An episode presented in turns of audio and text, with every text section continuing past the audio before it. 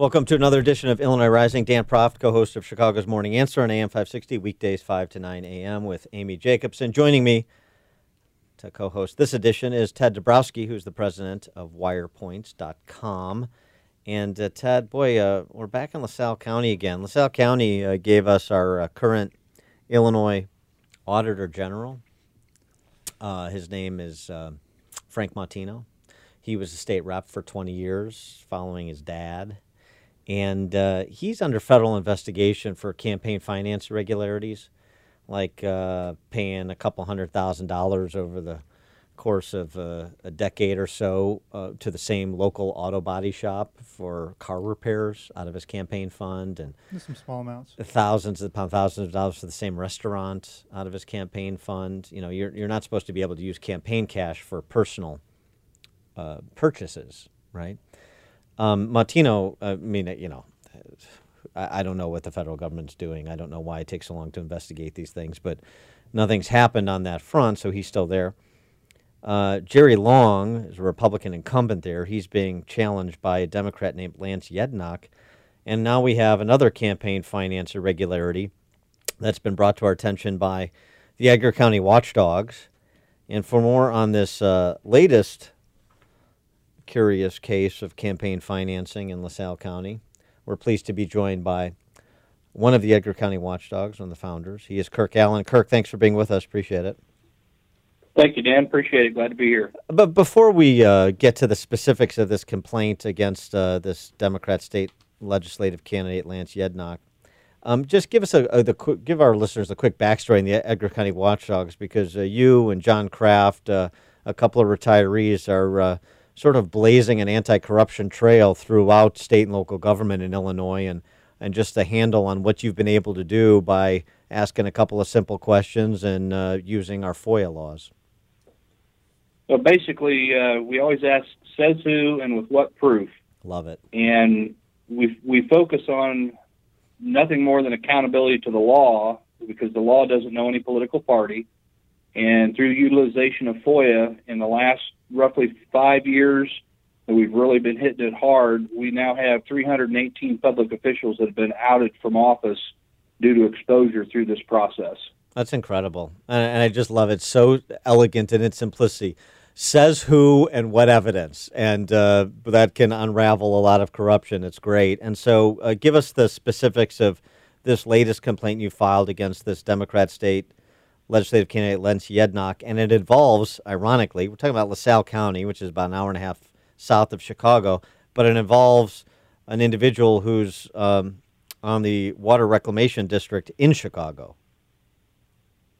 Well, actually, Julie Eister, an attorney there in LaSalle County, filed the complaint.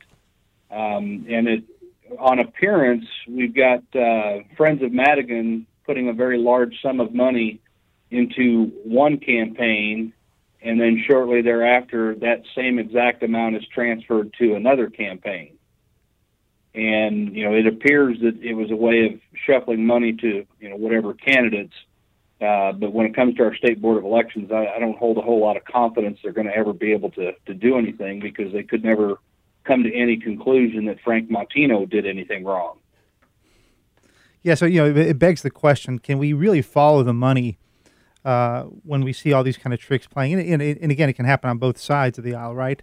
Um, and, and so we're always left wondering. And money's fungible, which is what they uh, what they like to use as their excuse. So, can we really figure out what's going on? And do you do you think there's a you know a hot iron here?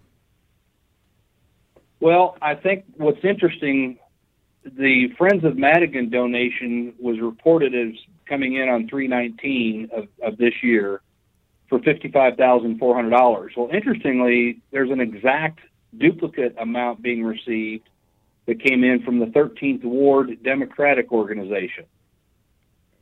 And I suspect their argument is going to be, oh, the 55,400 that was later transferred, that that was the money from the the Ward Democrat, not from you know friends of Mike Madigan.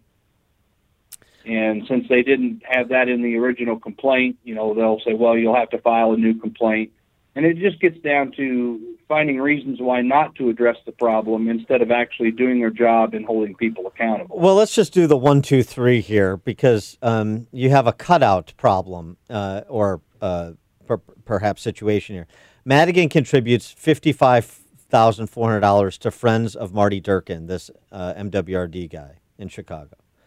Then he Correct. he accepts the contribution.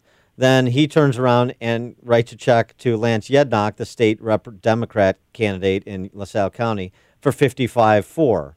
So, um, uh, there, so there's two issues. One is the issue of using a cutout to transfer campaign cash.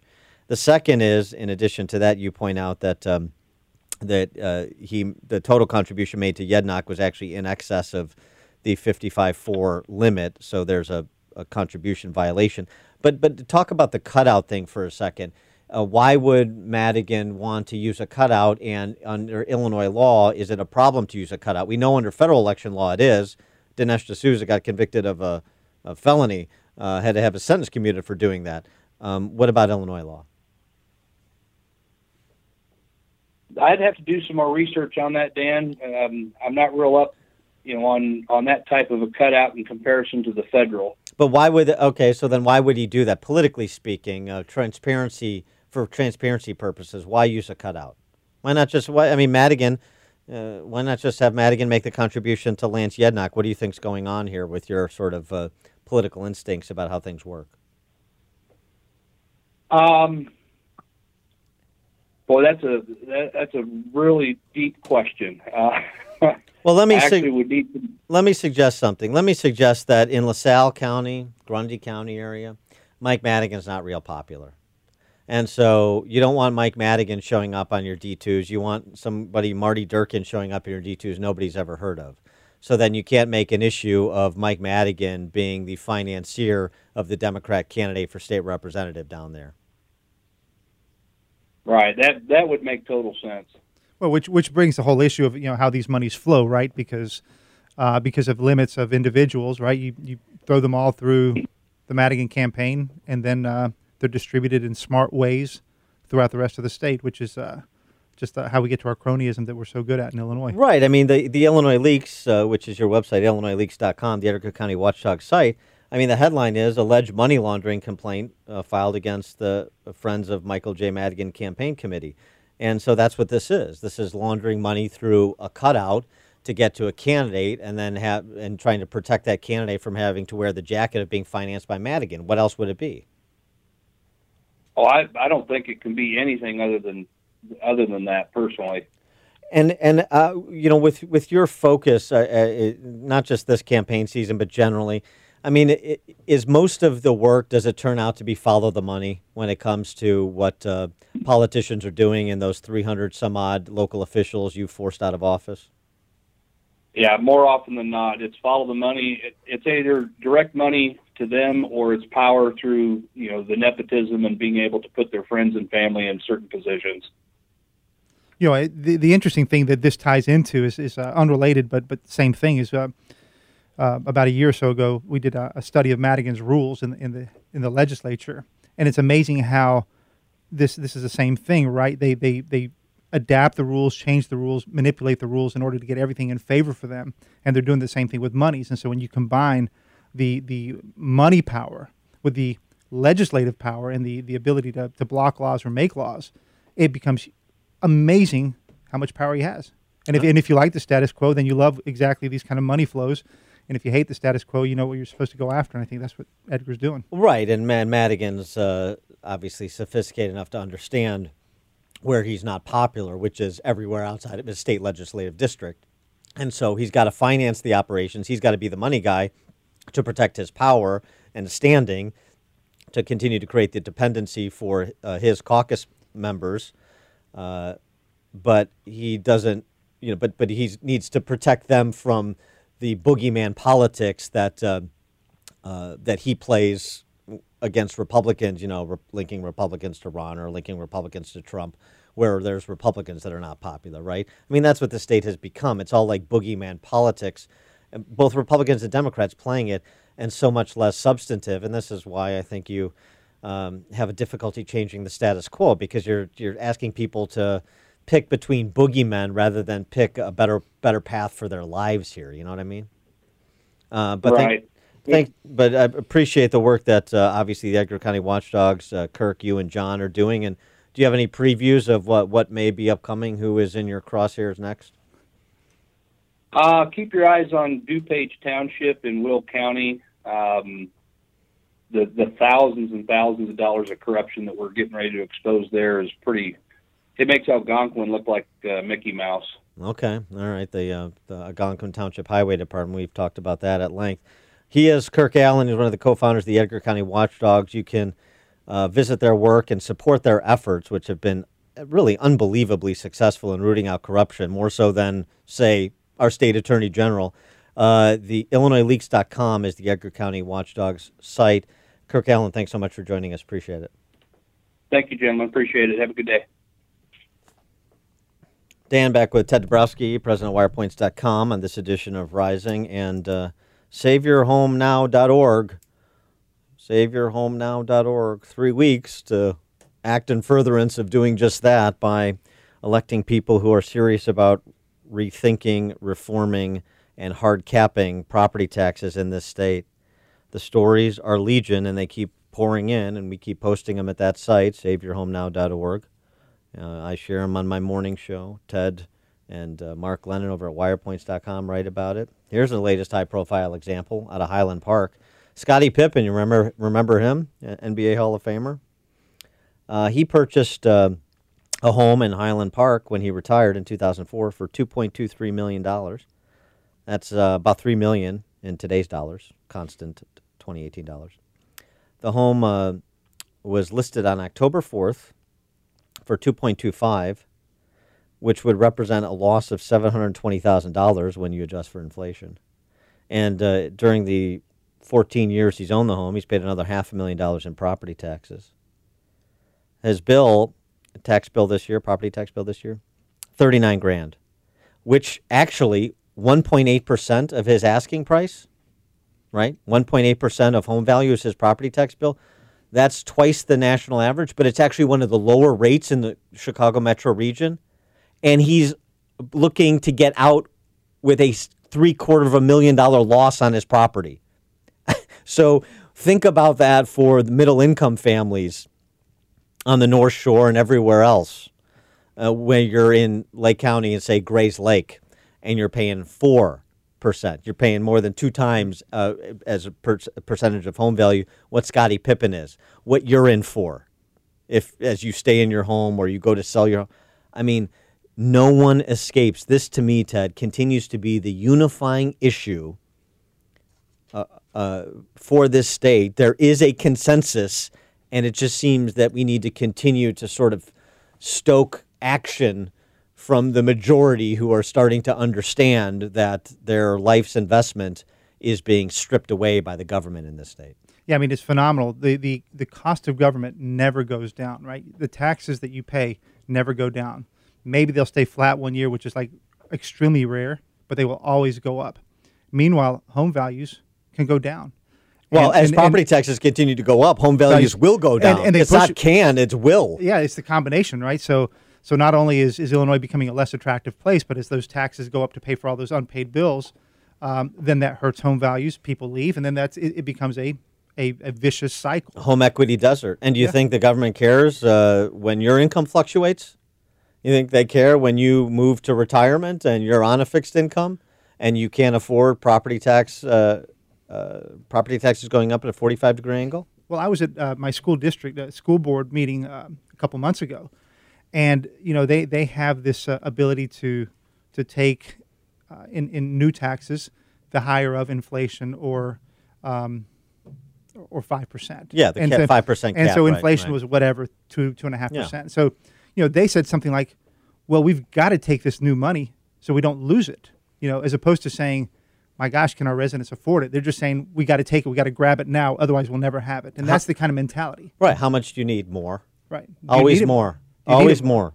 And uh, uh, the other game that's played, as you know, you've written about this, is uh, going to state legislators, these school districts, which is, of course, the preponderance, uh, actually, when, the areas we're talking about, the overwhelming majority of your property tax bill, and uh, having the debt caps on the school districts lifted so they can continue to borrow and take through the back door, but they can't get through the front door in terms of uh, taxation and uh, unrestrained spend.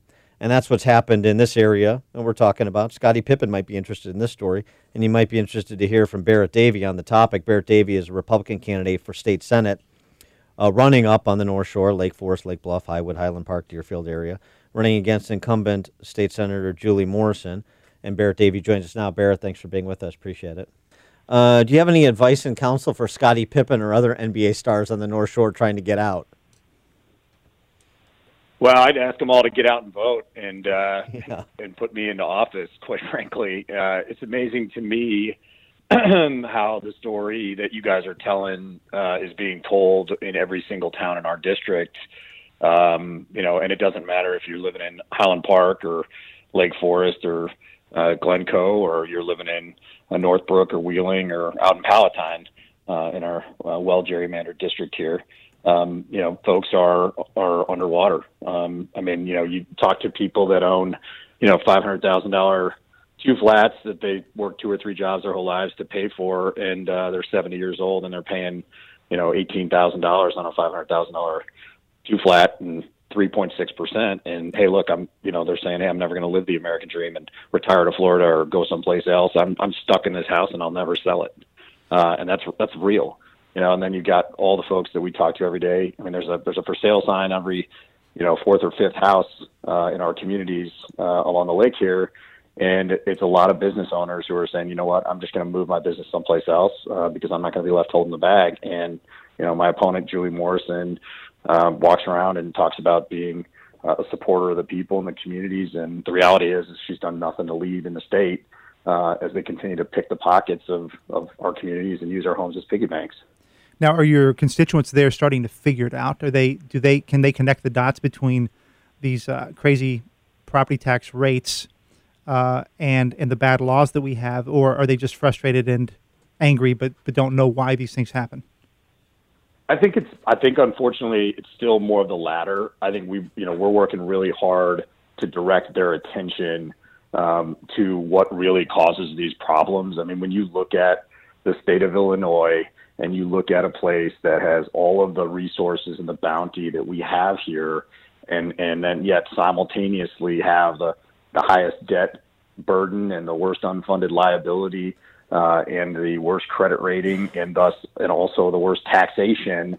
Uh, and you, you point to that and say, listen, the reality here is that the state doesn't do what it's supposed to do, and thus the burden is being put back on you here locally in the community, and you should be asking for more from your state legislature. You should be asking for them to do their jobs and learn how to manage a budget and learn how to create a system that works, um, so we can lower our property taxes. I think they're starting to wake up, but that I mean we're just beating the drum nonstop on that because I think a lot of folks don't connect property taxes to how badly our state government is run. Well, right, but also too. I mean, even you know, and you have a district that has a lot of successful professional people, but connecting property taxes and the negative multiplier of increasing property taxes to home value to return on investment, not connecting the dots between um, uh, school borrowing as backdoor tax increases and thus property tax increases. It's it sort of continues to mystify me uh, that uh, people complain but then don't kind of search for the source of their their complaint. Yeah, I think that's right too, uh, Dan. I definitely think that's right, and you see this constantly. You see, uh, you know, folks going out and and advocating for more bond issuances and more borrowing, uh, when in reality, you know, the the state, you know, should be funding more, or these guys should be asking different questions about, you know, how these, you know, districts are being run. Well, what's fascinating is, you know, you're talking about a, a massive bond increase, right, in in in the North Shore School District 112 and and these things are done they're usually voted on if, if there's a referendum and and you know when nobody else is voting. So it's really hard for the average person to really keep up with it get engaged. And so i think those are the kind of things we have to change is is the the transparency what these bond issues are for the transparency of when these these things are voted on. Um, people just don't know the, the, the background behind these bonds, and uh, you know that's how we've ended up with something like twenty one billion dollars in school district debt that nobody knows about and talks about. Yeah, and quite frankly, to personalize it to us and, and what you know, to your example on Scottie and and Highland Park. I mean, you know, we saw uh, Julie Morrison, you know, basically sneak in a funding bill uh, to uh, raise the limits for Highland Park. You know, the people in Highland Park voted it down, um, thankfully, but you know, she doesn't take accountability for that. She's just out there saying, "Oh, I'm going to give." You know, I'm going to give these towns the ability to do this as opposed to getting involved and asking the tough questions um, and now, you know, you've got a town like Highland Park where they've brought in a, a great, uh, a great new uh, superintendent who's actually figuring out how to solve the problems they have without raising that debt. So, you know, the reality is, is that, um, you know, you've got a job if you want to stand up and, you know, lead in the state legislature, you've got a job to help these communities understand what's going on here and stop and you know really stop the madness. I mean, stop the continued quest for just more funding without actually asking the tough questions and, and having the debate and getting involved in the community and getting everybody else to understand how important this is and what the impact is on your home value. You're branding yourself uh, in your uh, candidacy as an independent Republican. Uh, what what should people uh, take that to mean? Well, I mean, look for me, and I think a lot of folks have watched our campaign. I mean, we've we've gone out and taken a message out to our communities, uh, very much about um, this not being as much about being a Republican or a Democrat or a conservative or liberal, but about being a human being who wants to live here. I mean, look, I grew up on the south side of Chicago, and my dad was a Chicago cop for 35 years. And, you know, my mom was a Polish immigrant who came through Ellis Island in 1951. And through scholarships and a lot of student loans, I ended up as an attorney and built a national company in the media world.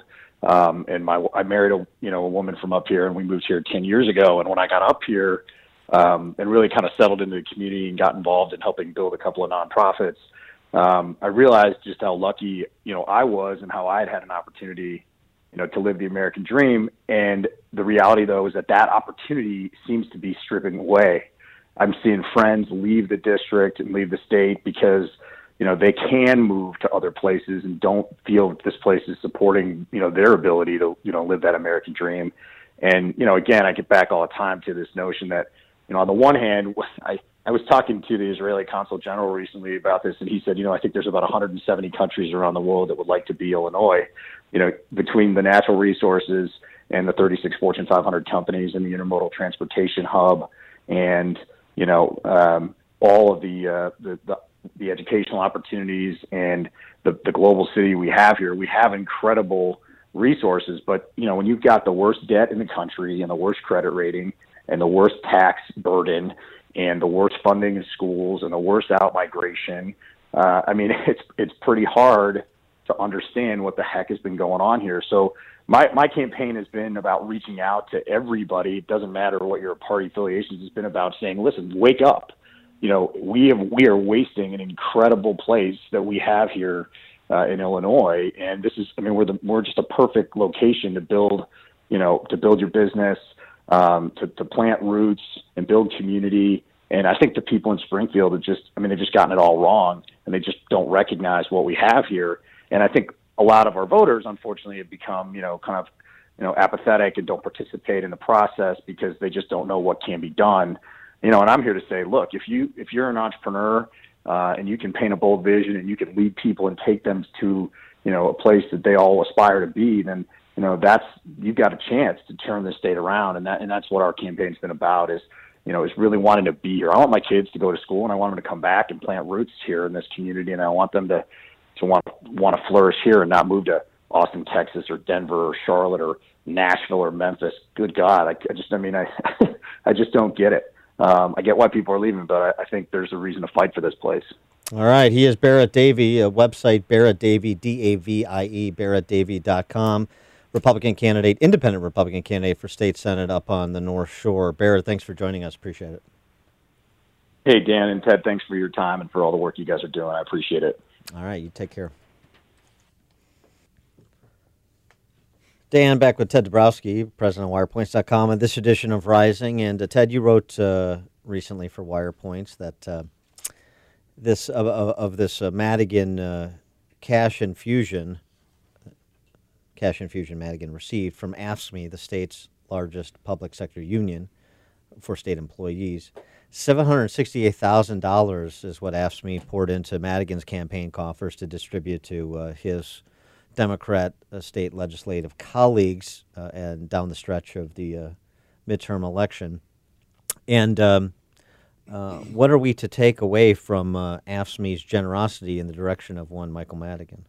Well, you know, this is uh, the typical story we all talk about, right? When you talk about the Madigan power, this is just the the continuation of "scratch my back, I'll scratch yours" that's gone on for a long, long time. And again, if you're in the public sector and you support the status quo, then you love this because these guys take excellent care of each other, and it's allowed Madigan to create this this public sector middle class on the back of of normal, ordinary Illinoisans in the private sector. Yeah, the breakdown is uh, important to note. The uh, average base salary for an AFSCME employee, sixty-five eight, sixty-five thousand eight hundred dollars, which is um, uh, what's the median household income in the state? About fifty-four. Yeah, and that's for a, household. Household, right? Yeah, This, is, an individual, salaries. Yeah. and, and this salary is the second highest in the nation when you adjust for cost of living. So Right, and then you include uh, the average overtime, the average pension benefit, the current average health care benefit, the current average retiree health insurance benefit. You get to uh, the average uh, total comp for an AFSCME member is uh, north of 100 grand. Almost 110 grand. It's- So twice the average, excuse me, twice the median household income in the state. Yeah, and for one person. And so it's no wonder that, and, and don't forget, there's a contract outstanding, right? The one that Rauner has been blocking for uh, for three years now, where Rauner made his best offer to limit the growth in all these benefits and to scale back some of the benefits in healthcare. And uh, you know, AFSCME has cried has cried poor. Um, you know, they want not just the three billion in additional benefits that these that they want over over three years, four years, um, but they want it all now, and um, they want their step increases that they that they didn't get during this time period. It's no wonder that AFSCME is going to give a huge contribution, knowing that Rauner, in theory, right, are expected to be out of the way, and a more friendly Pritzker in office. Oh, sure, and not to mention you want uh, Madigan to return to having his supermajority, so you've got a glide path to uh, the blank check that AFSCME demands. Yeah, so it's it's a scary, it's a perfect storm, right? Um, if you're worried about your property taxes, if you're worried about your income taxes, this is scary because uh, with a Pritzker and with a Madigan fully empowered, if he does get supermajorities again, you know, we're going to see all these kind of benefits just handed out, doled out. It's going to be done on the back of, of taxpayers. And listen, taxpayers have, have not seen their incomes rise much. In the last couple years, they have, but over the last decade, it's been pretty flat. So they're, they're struggling with trying to make ends meet, and of course, the higher property taxes we talk about. Um, and yet, AFSCME will have guaranteed raises and guaranteed contracts that last for five years, for example. There's an analysis out this week uh, that uh, was posted in Zero Hedge by this J.P. Morgan guy, uh, Cembalest. Looked at uh, states with the largest unfunded liabilities, debt loads, and the like. Of course, Illinois is number one. Um, and just to give you uh, some order of magnitude of how far ahead Illinois is in first place in this ignominious category, uh, he uh, projects that it would require 51% of state revenue to go towards debt, pensions, and retiree health care to fulfill, to reach full funding, and that would take 30 years. 51% of every dollar in state revenue. By comparison, the next worst off state when it comes to debt load and unfunded liabilities, New Jersey, it would require 38% of every dollar New Jersey state government takes in to fulfill their debt and unfunded liabilities. Um, so he's suggesting what uh, many have suggested that the there really is no viable path forward for Illinois when it comes to uh, raising taxes and cutting services. The only viable path is some form of federally created state bankruptcy. Yeah, I think what he what he's saying is, is if, if you look at the amount of debt we already have, and if we were actually to, to fund it right over 30 years, when you add all the un, the 56 billion in retiree health care liabilities that we owe that are totally unfunded, the 130 billion or whatever number you want to use, um, 250 billion uh, of unfunded pensions, when you try to pay that off for real, and the and the pension debt we have uh, bonds, you're going to take half of the state budget. And he's And and, and he's also assuming a a six percent rate of return. Right. Uh, what if we have a couple of quarters of negative growth? Exactly. Well, so so when you when you add up all that stuff, it shows you how crazy it is. Which which I think makes it interesting that, you know, if if if Pritzker and these guys continue to do the same things, I think it's just going to bring this crisis we've we've warned about for so long. It's coming faster than we think, and uh, you can't continue to dole out the benefits like you do to to state workers and to municipal workers all over the state, and think you can get away with it without having the financial reality hit you. Dan back with Ted Dabrowski, President of WirePoints.com. This edition of Rising, and uh, got a little bit of uh, a little bit more action in the governor's race this past week, Ted, including uh, new spots from both Pritzker and Rauner, uh, their joint appearance before the Sun Times editorial board, and what came out of that Sun Times editorial board appearance was uh, Bruce Rauner uh, talking like uh, Donald Trump on border security or uh, illegal immigration, sort of a stunning reversal with, from the guy who signed the sanctuary state legislation a year ago, and J.B. Pritzker refusing to define the middle class, what that income range looks like as it pertains to the possibility of graduated state income tax. Listen to J.B. Pritzker being pressed on what exactly is middle class, define it in dollars and cents after uh, his appearance at the editorial board to the rest of the Chicago press gaggle. Why can't you answer the question about middle class income? What is, what do you believe middle class income is? Well, again, I've told you uh, that it's important that we negotiate this. With No, the no, no. I'm not asking about the graduate. But what does someone matter. make? It doesn't matter because what does matter is that we're going to have to negotiate this with the legislature, and it's going to have to go That's to a referendum of the people of governor Illinois. said So- 50 to 200,000 would be middle class for who him. is Do you middle agree with class? that? Very much. What does someone make who's middle class? we talked a little bit about that. today. no, you Thank didn't you. answer it. I, that's, why is that difficult? Why is that difficult, Ted? Um, Rauner's answer was 50 to 200,000, which is sort of the same way as saying everybody is a member of the middle class. So that's not much of an answer either, but it's consistent with what I think both uh, men represent. One represents nothing, Pritzker. He wants to be as round as his torso. He wants to say nothing, take no positions, and just uh, not be the guy that wants to be everything to everybody, and that's Rauner. So, um, middle class, fifty to two hundred thousand, or undefined. We're going to negotiate what the middle class is. I mean, it's just, this is what this is just an alternate dimension.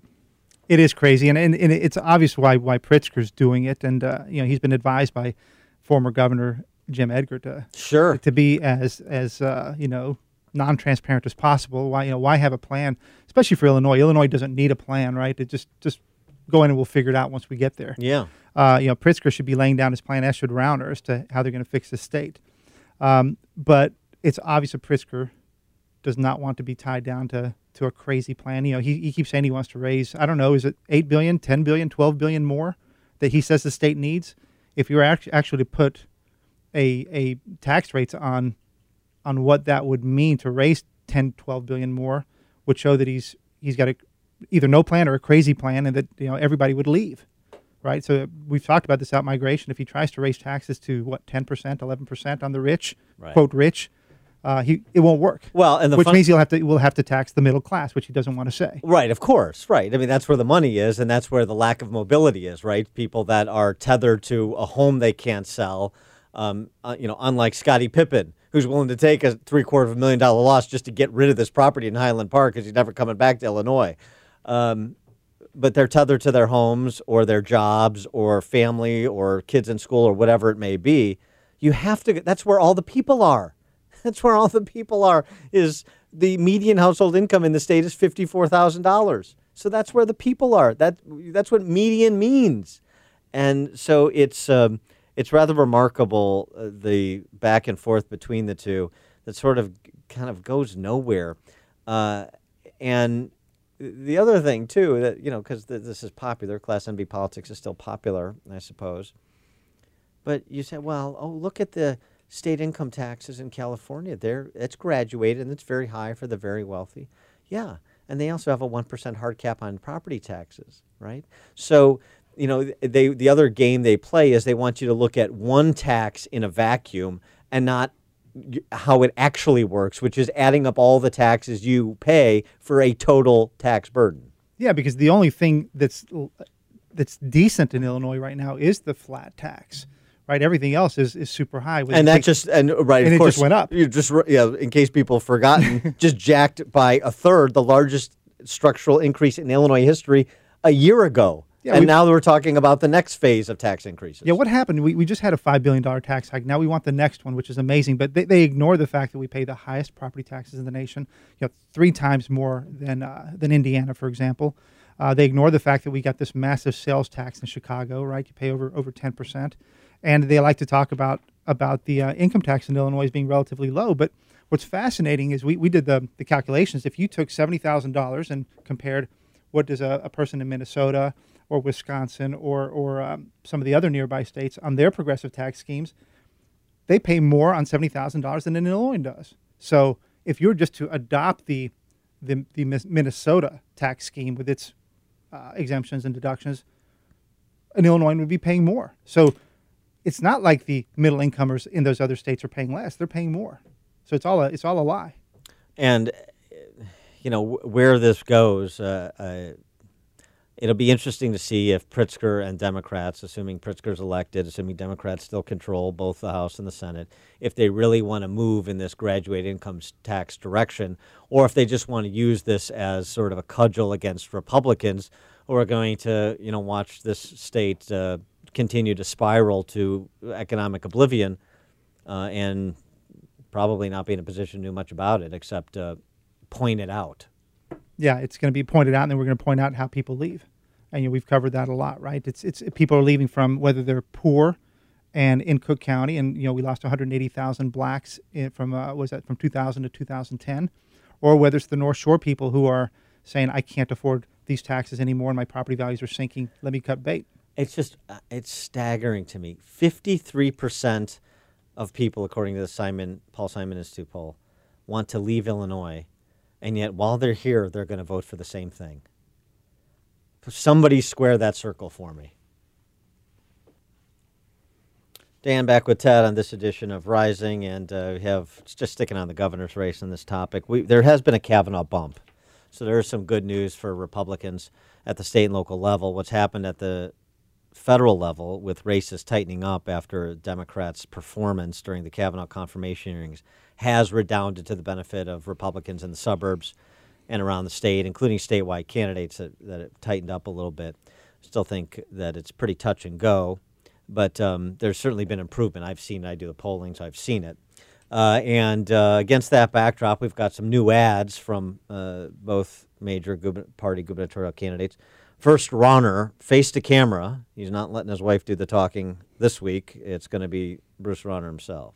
You sent me to Springfield to fix our state. We've done some good. We've stopped a lot of bad. But like you, I'm frustrated because we haven't done enough. After decades of corruption, change doesn't come easy. We could give up and give total control to Madigan, Pritzker, and the machine that made this mess, or do the tough, honest things to save Illinois.